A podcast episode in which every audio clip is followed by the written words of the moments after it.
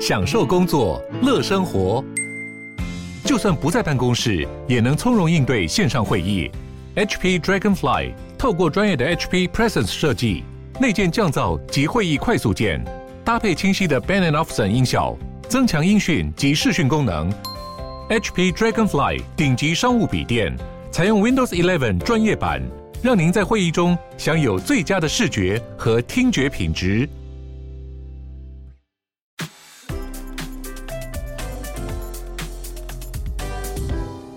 鲨语，带你关注那些有流量却没声量的有趣资讯。用十分钟的零碎时间，一起跟上这个永远跟不上的世界。在一月一号这个新年的开始，就有三个法国女人被伴侣或是前任伴侣家暴致死，导致法国人群情激愤，觉得竟然又是以暴力开启新的一年。法国的家暴情形算是联合国所说的典型的全球疫情暴力阴影。联合国观察到，特别是对于女性，疫情的封锁让家暴问题日益严重。再加上疫情中经济压力变大，逃离也更不容易。这问题从去年就已经开始被热烈讨论了。过去一年也已经有多次上街抗议关于女人、小孩遭到家暴致死的问题。这次新年的第一天，三起杀人案再次震撼了法国人，也重新发起了更浩大、更慎重的请愿。希望政府可以正视并想办法改善这些家暴受害者的现况，但也有人难过的指出，虽然大家都被新年就家暴打死三个人很惊讶，但是某种程度上也没有那么惊讶，因为暴力并不会因为任何节庆而停止。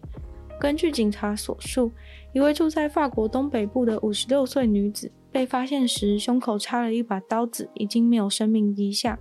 他的伴侣已经被警方带去接受调查。在第二个案例中，一位二十八岁的女子在法国的西部被捅死，捅死她的似乎是二十一岁的军人男友，目前也已经被警方拘留。最后是四十五岁的女子被发现在一台车的后车厢，死因是勒死，而杀死她的大概是六十岁的前夫。在欧洲各地状况也都不太好。举例来说，意大利的话，一天大概会有九十起针对女性的暴力案件，而其中六十趴以上都是家暴。法国人首先希望总统能够从警察的部分开始改善，因为根据统计，其实有三分之一被家暴致死的人在死之前都曾经有向警察求救过，所以他们认为，如果警察能更主动地处理家暴案件，而不是吃案或是填一填表格了事的话，也许是有机会可以获救的。抗议群众对于法国政府不积极的态度感到很愤怒，因为从二零一九年起，家暴案件就大幅的成长。政府虽然知道并喊着要改革，拨了更多的钱给家暴受害者的紧急避难小屋，或是让特殊的警察专门去处理家暴问题。不过，在二零二零年五月，还是发生了一起骇人听闻的事件。有一位三十一岁的女子在大街上被自己的丈夫开枪射中后，当街烧死。警察虽然马上就逮捕了这位丈夫，但是值得检讨的是，这位男子早就已经有七次的家暴前科，其中有因为小孩重伤而受到家暴监管的记录。在这次女子死前的两个月，他有去找警察报案，但是最后悲剧还是发生了。虽然政府也许做的是不够，不过家暴问题也真的很难一时半刻就解决。沙乌地公主巴斯玛终于在被监禁了三年之后释放了。这位公主是沙乌地王最小的女儿，今年五十七岁。公主和她的女儿在二零一九年初要去瑞士接受治疗的路上被抓走了。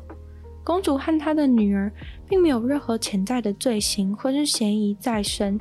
不过，根据一位亲戚的说法，公主似乎为了要出国接受治疗而伪造了假护照。不过，也不确定这是不是她被抓走的原因。这位公主她一直是一位人权斗士，所以的确有很多人想要封住她大鸣大放的嘴巴。他的家人在二零二零年的时候写信给联合国说，公主被抓走，有可能是因为国家认为她讲的话会对国家政权不利，有可能是不想要让她继承沙乌地王死后她能分到的几百万欧元的遗产。在公主被关起来的期间，她想尽办法弄到了手机，在 Twitter 上面发文，祈求现任的沙乌地王 （A.K.A. 之前提过被誉为冷血杀人狂的那位 A.K.A. 公主的堂哥），希望可以放她出去。结果发完 Twitter 之后，她连跟自己家人联络的方式都没有了。而公主当时会想出国治疗，就是因为生了严重的病嘛。但被软禁的期间，完全没有被给予任何治疗。但总之，现在可喜可贺的就是，公主和女儿现在终于被放出来了。现在在人权组织的保护之下，努力活着。他被软禁的原因，还有期间到底发生了什么事，目前都还是个谜。一位德国男子为了实现他吃人肉的幻想，而犯下了一起杀人案，现在已经被柏林地方法院判了无期徒刑。这位四十二岁的德国男子，他是一名老师，除了杀人之外，还有干扰死人平静的罪名。白话来说，就是对死人不敬的行为，有可能像是玩尸体之类的。在这次的事件当中，这位德国男子他就是在自己的公寓里面杀了一位四十三岁的男子之后，还吃了人家部分的尸体。法院认为被告杀人是为了满足性方面的愉悦。根据检方调查，男老师是在交友软体上面认识被害人，随后将对方约到自己的房间，为他吃了镇定剂以后，将他杀害。男老师将被害男子杀死以后，就将他的生殖器官切下来并拿来吃。检方认为男老师是故意将被害人引入陷阱的，因为男老师曾经多次跟他其他的性伴侣讨论关于吃人肉的话题，也向性伴侣坦诚自己想要实现吃人肉的幻想。男老师吃完自己想吃的部分以后，还把剩下的尸体肢解，把身体部位分别藏在柏林的各处。而被害人的骨头在几周后就被人发现。最后，因为法院认定他做这件事情就是想要吃人肉，满足自己的性欲，所以把他判了特别严重的杀人罪，让他无期徒刑，不能假释。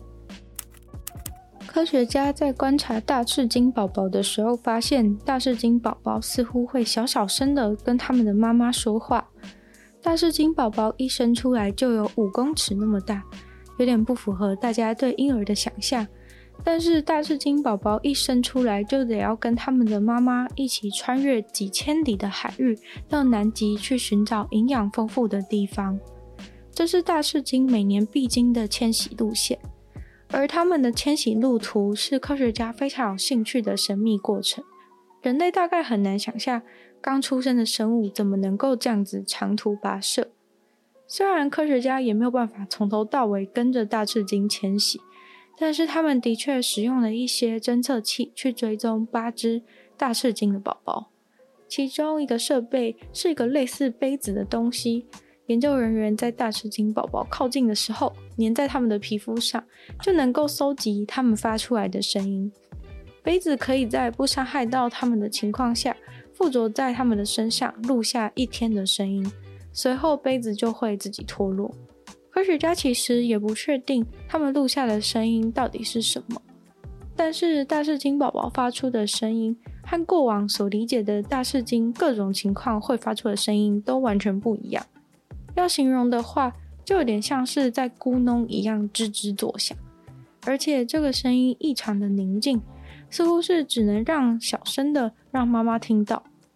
要是让附近的杀人鲸发现的话，大翅鲸宝宝可就会有生命危险了。而大翅鲸宝宝大多都是在移动的过程中才会发出这个声音，所以科学家推断有可能大翅鲸宝宝是在告诉妈妈自己在哪里，以免在路途中跟丢。今天的鲨语就到这边结束了，那就要再次感谢以下订阅赞助的会员们。黑牡丹、陈文玉、Z Z Z、Alec Lee，还有水染秋生，谢谢你们的赞助，让我可以支持我的创作，然后继续给大家分享更多的知识或者是有趣的事情。那也欢迎其他有兴趣订阅的人，可以在呃下方的资讯栏找到 Patreon 的连接，然后可以参考一下，里面有三种不同的会员，可以呃有不同的福利，还可以就是自己选选看。然后后呃就是写，还是希望大家如果喜欢鲨鱼的话呢，就可以把鲨鱼分享出去，然后在 Apple Podcast 留个星星啊，写个评论。然后也可以在任何有留言区的地方，就是跟我交流，写个写个心得，我都会在回复哦。然后也可以去收听我的另外两个 podcast，其中一个是《女友的纯粹不理性批判》，里面会有时间比较长，然后主题性的内容。另外一个的话就是听说动物，会在每周五跟大家分享一些有趣的动物小知识。然后也可以订阅我 YouTube 频道，是追踪我 IG。那就希望鲨鱼可以继续在每周二、四、六顺利与大家相见。那么下次见喽，拜拜。